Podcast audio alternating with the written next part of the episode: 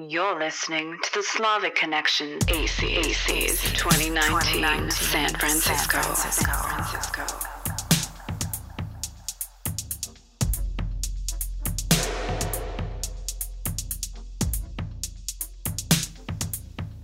All right, welcome back to the Slavic Connection. Today I have the honor of being joined by Dr. Ke-Chin Hsia. Dr. Hsia is a lecturer in the History Department at Indiana University. His research focus is on welfare and social insurance systems, and he's geographically situated in the late Habsburg Empire and post World War I Eastern Europe. Dr. Hsia, welcome to the show. Thank you for having me. Um, so I was hoping we could start with you giving a brief introduction to your biography and Uh-huh. what brought you into your field. Okay, uh, long story short, uh, this is there's actually a standard story for that because I'm originally from Taiwan. I finished my undergraduate education in National Taiwan University in Taipei. So usually in the Central and Eastern European history, you don't see people coming from that part of the world. Uh, so the story is, uh, my first year freshman in college in Taipei, uh, I have to write a paper for a 19th century European history class. I don't know what to write about. Uh, I just vaguely remember in high school textbook the Habsburg Empire was mentioned, but nobody can really explain to me what it is. So I decided, well, maybe I should write something about it. The best way to learn something new is to write about something you have no idea. So you have to do research. So I go to the books, book, bookshelves and then look at the Habsburg section. It's a really nice um, colonial period um, library built by the Japanese in the 1920s and 30s. And then Carl Schorske's book, Fin-de-Siècle Vienna, because it's beautiful Viennese Jugendstil cover design. It's all golden. So I put it out, I opened. I understand absolutely nothing. you know, for freshmen, how can you understand something like that? But then I kind of started the thing. Uh, and then uh, I t- we were required to take either a second year um, English class for all the all these students, or you take a second foreign language. So I said, I don't like English as a language, so I'll do German. So that kind of started the whole thing. Okay, you get those two merge and then Yeah, sort of. move on from there. yeah, so yeah. And then I came to the state for graduate study, and then somehow just continue, and then continue here too. All right, well, that's uh, we're glad to have you here. Thank you. Um, so your research is largely on welfare systems and the idea of, uh, of expectations between people and their state. Would you mind speaking more to that? Sure. Um, my I just complete my book manuscript. Uh, it's about um, what you can call it war victim welfare. That is disabled veterans uh, and the widows and orphans of dead soldiers. So in German they call Kriegsopfer. And my research is mainly about those people in the Austrian half of the Habsburg monarchy. And um, what interests me the most is what does this um, the welfare provision for these people, what they try to achieve, and how was it designed, who designed it, who's running it, what kind of benefit people get, and what does that tell us about the relation between the state and the citizens? And this is also falling into a larger um, effort to rethink the Habsburg monarchy Yeah. in recent years Yeah. as not quite being the state doomed to fail. It wasn't. Maybe rethinking that if it was not actually a corpse to which Germany was shackled. um, no. So, what, how do you see that um, falling into that? in in a way, I'm already, or my generation is already the second generation of the attempt to look at the Habsburg Empire as something more than just a walking dead. and um, I use the term revisionism, although some people don't like the term. Right. Uh, but I would say we're already the second generation. So we're trained by people who already start challenging those older model of uh, narrating or even structuring how we talk about Habsburg Empire. And my research, you can say, I because I look at welfare system, I look at citizenship or what citizenship means. So in a way, to use a jargony term, what I'm doing is about social citizenship. So you know, being a citizen, what does it really mean to you? What does it entail?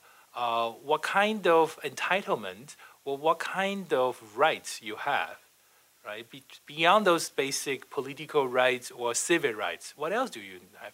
This is not a new uh, concept. This is basically from the mid 20th century British social theorists that they talk about it. So I'm doing this in a way, treating Habsburg monarchy, um, at least the part I know the Austrian have, as just another European modern state or modernizing state.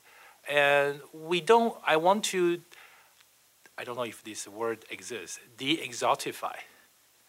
So that it's, it's not something outside of mainstream, it's not something really oriental, quote There's, a, there's actually some older kind of approach. You basically treat anything east of Germany kind of orientalize them, right? right?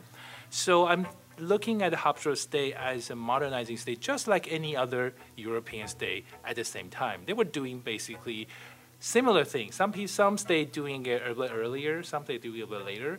But welfare state building, um, reconceptualizing citizenship, thinking about the relations between the government and these people. You know, what do government do? What what's being expected of them? And as a citizen, what can you what can you do in a way with, with the state? I mean, not just state is somebody rule over you, but you also treat the state as a tool that you can use to get what you want. Okay. Do you see what I mean? It's yeah. how to use this state in a way. Right. So then, as it relates to welfare systems mm-hmm. during the war. Mm-hmm. Yeah, I'm, I'm doing it. Um, it's basically my my book manuscript stretched from mid 19th century, and then the the First World War is a big catalytic moment. I don't know if you can call it, and then stretch to the early part of the First Austrian Republic, so one of the successor states to that big imperial system, imperial idea, imperial law about citizen and the, the state as an organization. So the First World War is, is, is the center of this. Okay, and then you in your talk you talked about it as um, nationalizing mm-hmm. politics and mm-hmm. how the central government.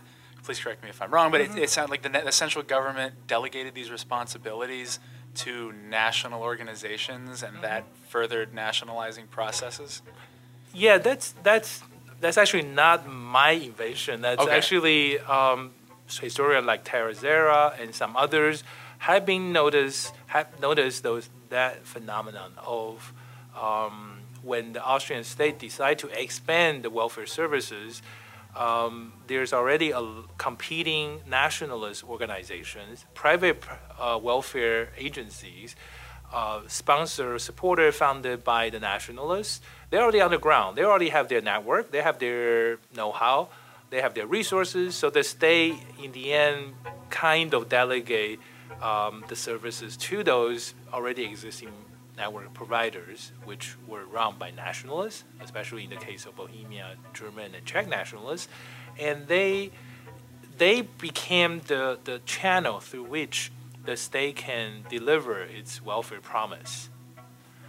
That's part of, for me, it's part of a larger nationalist nationalization of public administration and public politics that the, the whole phenomena has been taking, you know, happening since the mid 19th century. It's just that First World War forced the state to do certain things and give nationalist organizations even more opportunity to build their legitimacy and influence. So, how did that play out to bring it a little more Slavic within the kingdom of uh-huh. the Bohemian Crown mm-hmm. lands, mm-hmm. as it was such a Germanized region with this mm-hmm. Czech national revival movement mm-hmm. from the 19th century? Um, by you can say by 1870, 1880s, uh, the Kingdom of Bohemia was already a kind of battleground.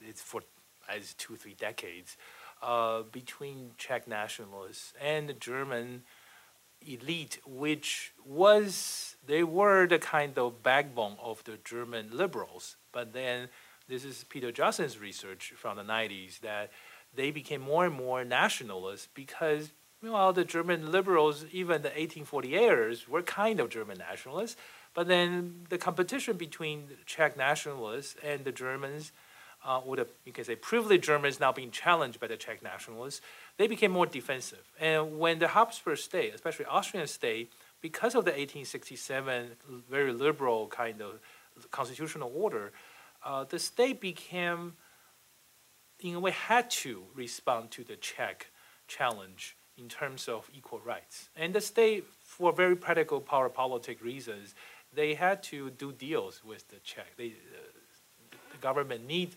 uh, Czech national support in the in the parliament in Vienna. So the Czech nationalists, I would say, they're quite successful in terms of presenting themselves as not just legitimate political forces, but also uh, Viennese government need to respond, even try to build an alliance with them. They are also the master of boycotting stuff, right? You probably read Mark Twain's famous, uh, I think, 1898 uh, article in the Harper's. Uh, he wrote about this famous, um, uh, what's the name of that? Um, 1897, uh, the famous uh, Badeni language ordinance that basically making concessions to the Czech nationalists, saying that in the Kingdom of Bohemia, um, if you're a state official, central state official, you you have be have to be able to use both German and Czech as bureaucratic internal language, not just external, because external already happened that if you're going to be in contact with regular citizens and if they speak Czech, you're supposed to be able to speak some Czech. Right. Them. But now the Badeni thing is a concession to the Czech nationalists. You have to be able to um, speak Czech within the bureaucracy.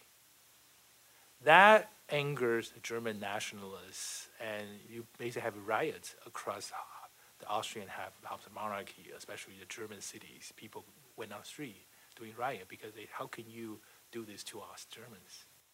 Within the Czech lands or Cisleithania? Across, a- across. So it's a, it's a moment for German nationalists becoming becoming now the boycotting people instead of the Czech nationalists. Now it's the Germans. Interesting. Czechs do love to boycott. Um, They're very good at it, but now German nationalists take it to a, up a notch, and so so the, some people long ago argue that um, the effective end of Austrian parliamentary politics was the Badeni crisis, 1897, and then basically the parliamentary politics didn't really work. Uh, you have to do a lot of local deals with bureaucracy and different parties. You know, everybody sit in a smoke-filled back room and then let's do deal. Everybody can come out claiming, "I bring home the pork to your to your constituents," but nobody really quote unquote made the compromise with your nationalist foe. and then once the war starts, this continues. This this dynamic push and pull between German and Czech nationalists continues to play out within the welfare system. That's the thing I talk about in the conference. I will argue that we don't know, or at least we don't know that well. If you read Tara Zahra's book, uh, Kidnapped Souls, she shows you, yes, the, the, the, the, the conflict between the German national, or the, shouldn't say conflict, the competition between German nationalists and Czech nationalists in terms of youth welfare, they, the, the nat- nationalizing or the nationalist um, dynamic play out and then be magnified during the First World War. But in other places, we don't really know, right? The, uh, the, the, the example I use in my paper about the Reichenberg or the Liberec, that's a part, Ger- that's the part of northern Bohemia where most people were German speakers, well, almost exclusively German speakers. And the, the case I thought, yes, it, sound, it looks like the German nationalist organization took over the local um, reserve hospital that take care of uh, severely wounded soldiers.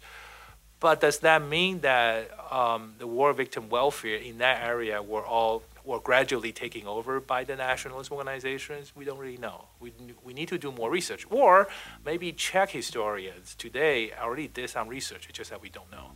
We didn't get to read those research. Right.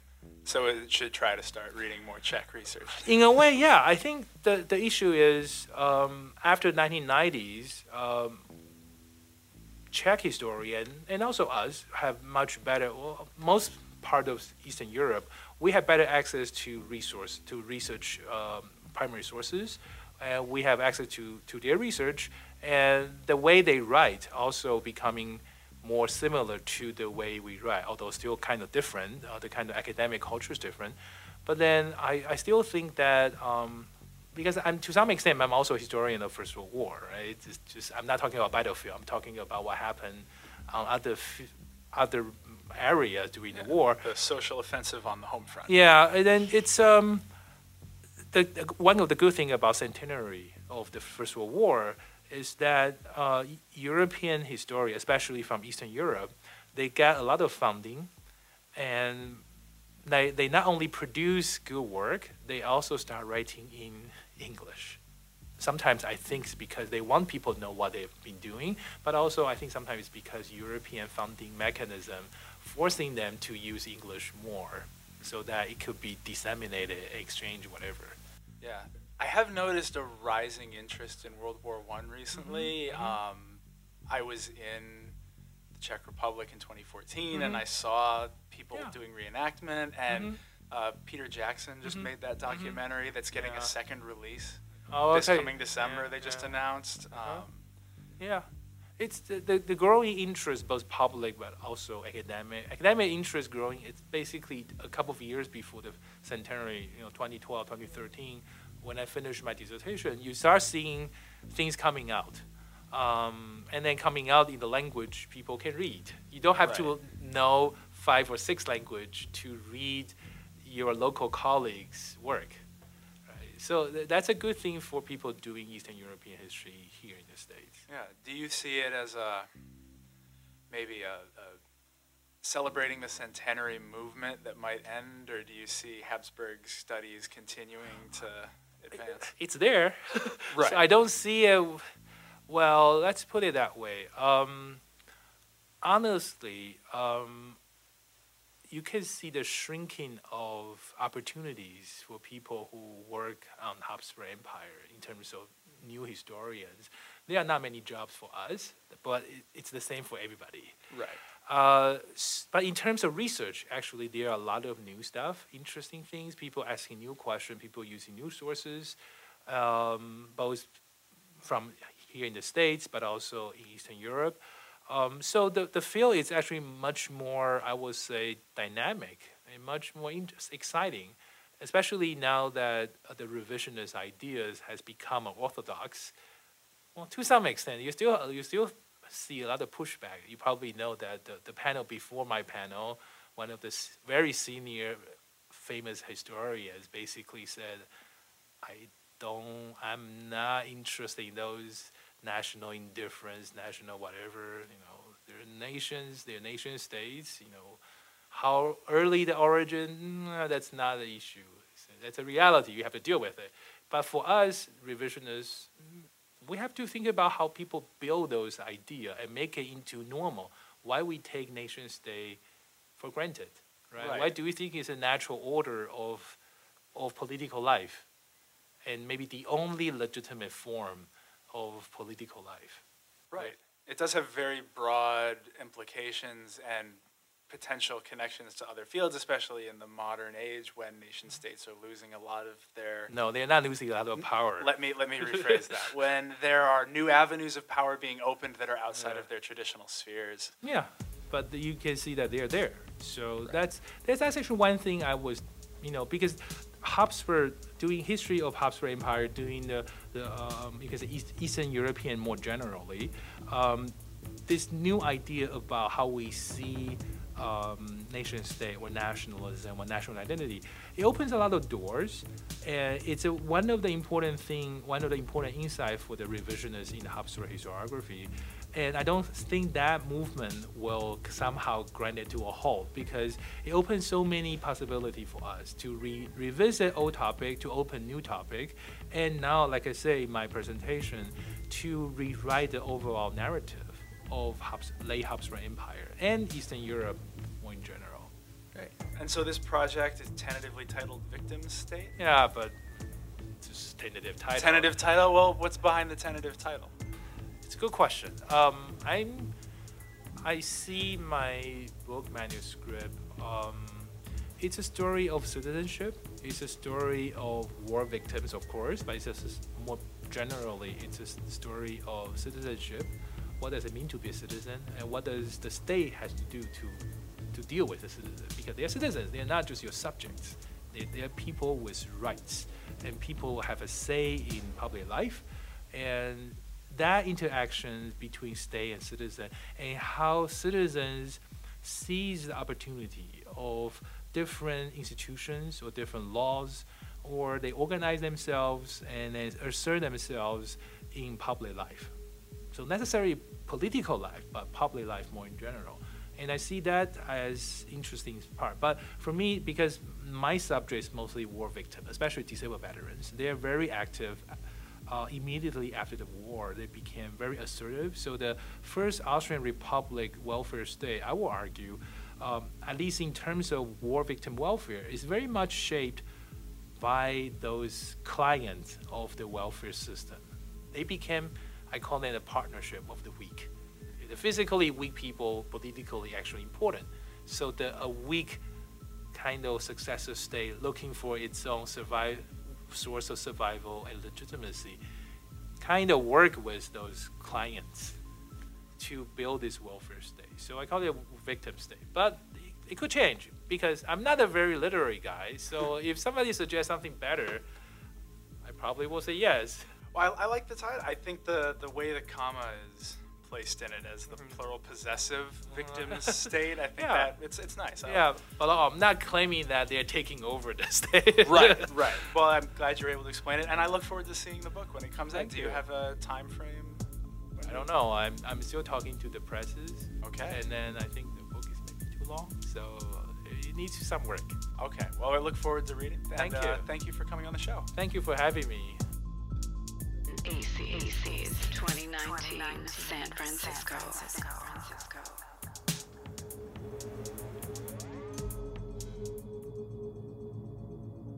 We are here at AC's 2019 with Jill, who is a visiting instructor in the English department at the University of South Florida. Her work focuses on folklore in Russia and East Europe, and she's recently done some work on folklore being used for non by non-Western audiences and in non-Western settings. So, Jill, welcome to the podcast. Thank you for having me today. Yeah, so I'd like to start asking you about the paper you're here to present, a little bit more about what you're doing. I gave a paper on uh, the tradition of Slavic folklore and how it's been appropriated lately by a lot of writers in the young adult genre. So there are some famous writers right now in the US like Leigh Bardugo, Naomi Novik, Catherynne Valente, and Emily Duncan who are using Slavic folklore as the backbone of their series. And I'm really interested in how either they make use of Russia and talk about Russia or include Russia, or they create a world that's based on Russia and use a lot of the folkloric traditions in those works. Interesting. So, why do you think this has taken root in the young adult genre recently? It's a really good question and one that I'm still kind of figuring out in my research process. I'm pretty early on in this phase. What are your gut instincts? It's kind of this place that a lot of people are curious about. We're hearing a ton about Russia in the news lately, obviously. And I think between, you know, there's that romanticism of the Romanovs and Anastasia, and I think that kind of gets transferred over to people being curious about it and wanting to know more about the culture and all of these things that we really don't learn about in at least in the American school system. Interesting. And you think that might be why a lot of these authors typically do not have Russian backgrounds or Slavic backgrounds more generally? Yeah, I think that's a big reason. Um, and I think there's so much in Russian history and so much in Russian folklore that is so interesting that it serves as a really good foundation for these stories. Why now? Why is now when this is starting? You- You'd mentioned in the panel, and I'm sorry to bring this up, but we hadn't recorded that, so I'd like to bring it up. You'd mentioned that the intersection of the 90s is an important time for this with the internet, um, the Eastern Bloc opening up to the West, and Harry Potter, all kind of creating this storm. Yeah, I think the 90s were a perfect storm for the start of this. Like you said, Harry Potter kind of got started in the 90s, and that brought young adult literature kind of to the world stage as the next big thing. Then we had the fall of the Soviet Union, where Russia becomes more accessible and isn't necessarily the enemy. So you can write about it as they're no longer the bad guys, right? They can be kind of the heroes of the story, which a lot of these stories do place Russians or these young Russian women as the heroines of the stories. And I think that makes it really interesting. And you'd mentioned heroines, and this is something else you had talked about that a lot of these are books written by women, and they typically feature female protagonists. Do you have any thoughts on that? No, I think that's so interesting. I, you know, there's always that love triangle in these stories, which I think books like Hunger Games and Twilight that were talking about young adult literature kind of made the requirement that if you're going to write a young adult novel, there has to be some kind of love triangle in it. Um, but I really love that these women, even on their own, are really strong characters. It's their mission to save the country, and I like that there is a bit of female empowerment in these stories for a younger audience. So maybe some examples of these stories, because I'm not personally familiar with any. So you say that they're relatively successful. Maybe two or three of the biggest ones. I think the biggest one right now is the Grisha series. That's by Leigh Bardugo. Um, she just has another book out right now that's called I think it's The Ninth House. Um, it's not Russian, but she's getting a lot of press for that one. It's her first adult novel. Um, she's also getting a lot of press because Netflix just bought the Grisha series and so it's going to be a television show. And hers is, I think it's three original books in the series, and then one kind of tag along book where there actually is a male protagonist in that one. One of the male characters was so popular in the first series that he's now getting his own story. Um, and that takes place in a world called Ravka, and there's so many little Russian references in it. I think in one part they're chasing after a firebird. Um, a lot of the endings have a we would recognize them as Russian endings. One of the characters' nickname is Sobachik. And so there's all these little nods to Russia without it being Russia itself. Interesting. And do you think the audiences pick up on this being Russia? A lot of them do, and that's the part that I find really interesting because these books also have a huge online presence and that's one of the things I talked about was that young adult literature has this gigantic digital footprint. If you go to Goodreads or if you go to a lot of fan sites on Tumblr, people are really devoted to these books. There's artwork, there's fan fiction, and even on her website, there's like a comment section where people will ask about, well, what does Sobachka mean? And someone will type in, oh, it means this. Um, so people are recognizing it as other and then seeking places online to kind of get answers to their to their questions about it.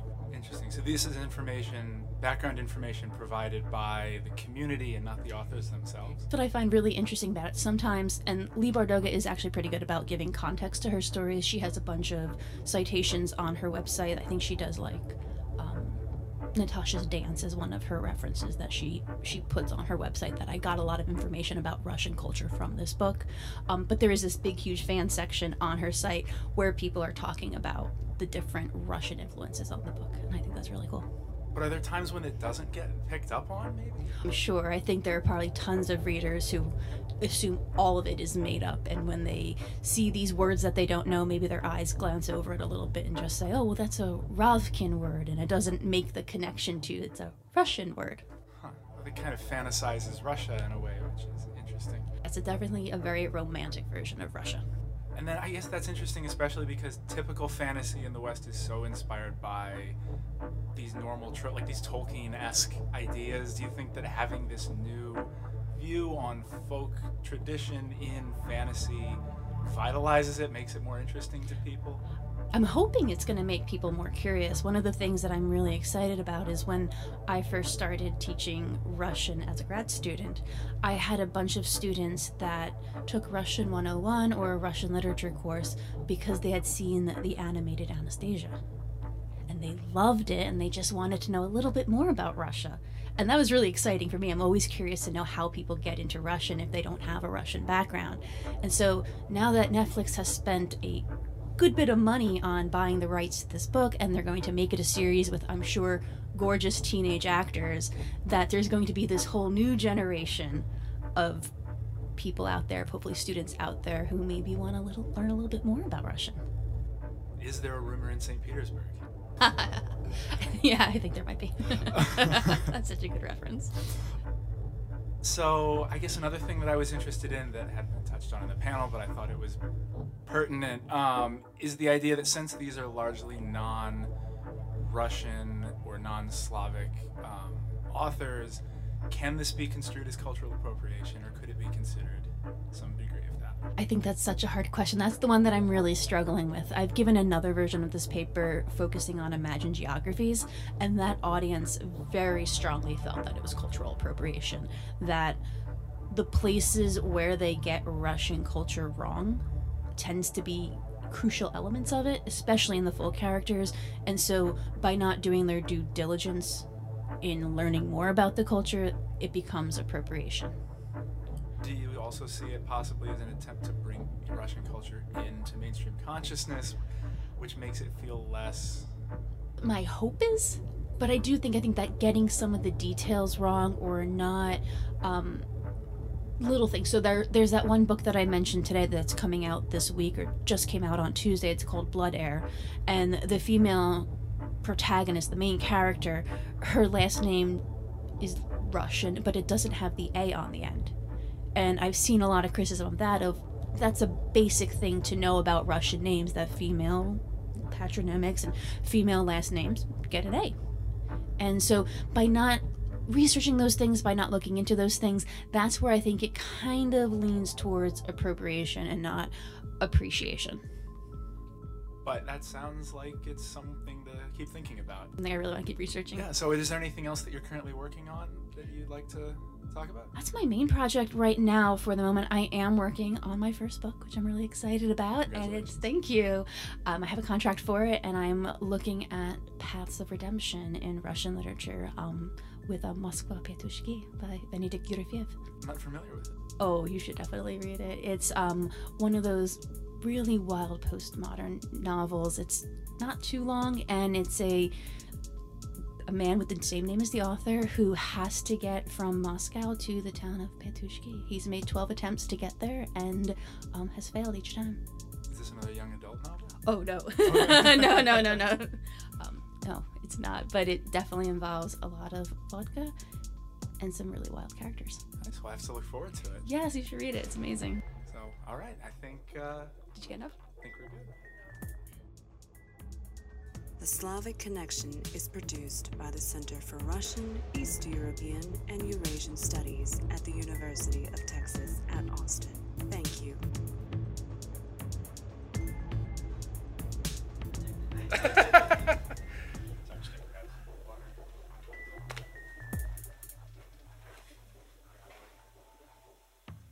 So how many people are you are you interviewing this trip? We have one more Wow. Uh, but they're, they're fairly short episodes. Uh-huh. So, I mean, that's the track from Still a lot. Yeah. Wow. They should give you credit for this. We got we got some candy. I can buy you candy. well, if you'd like any, we have some Russian candy.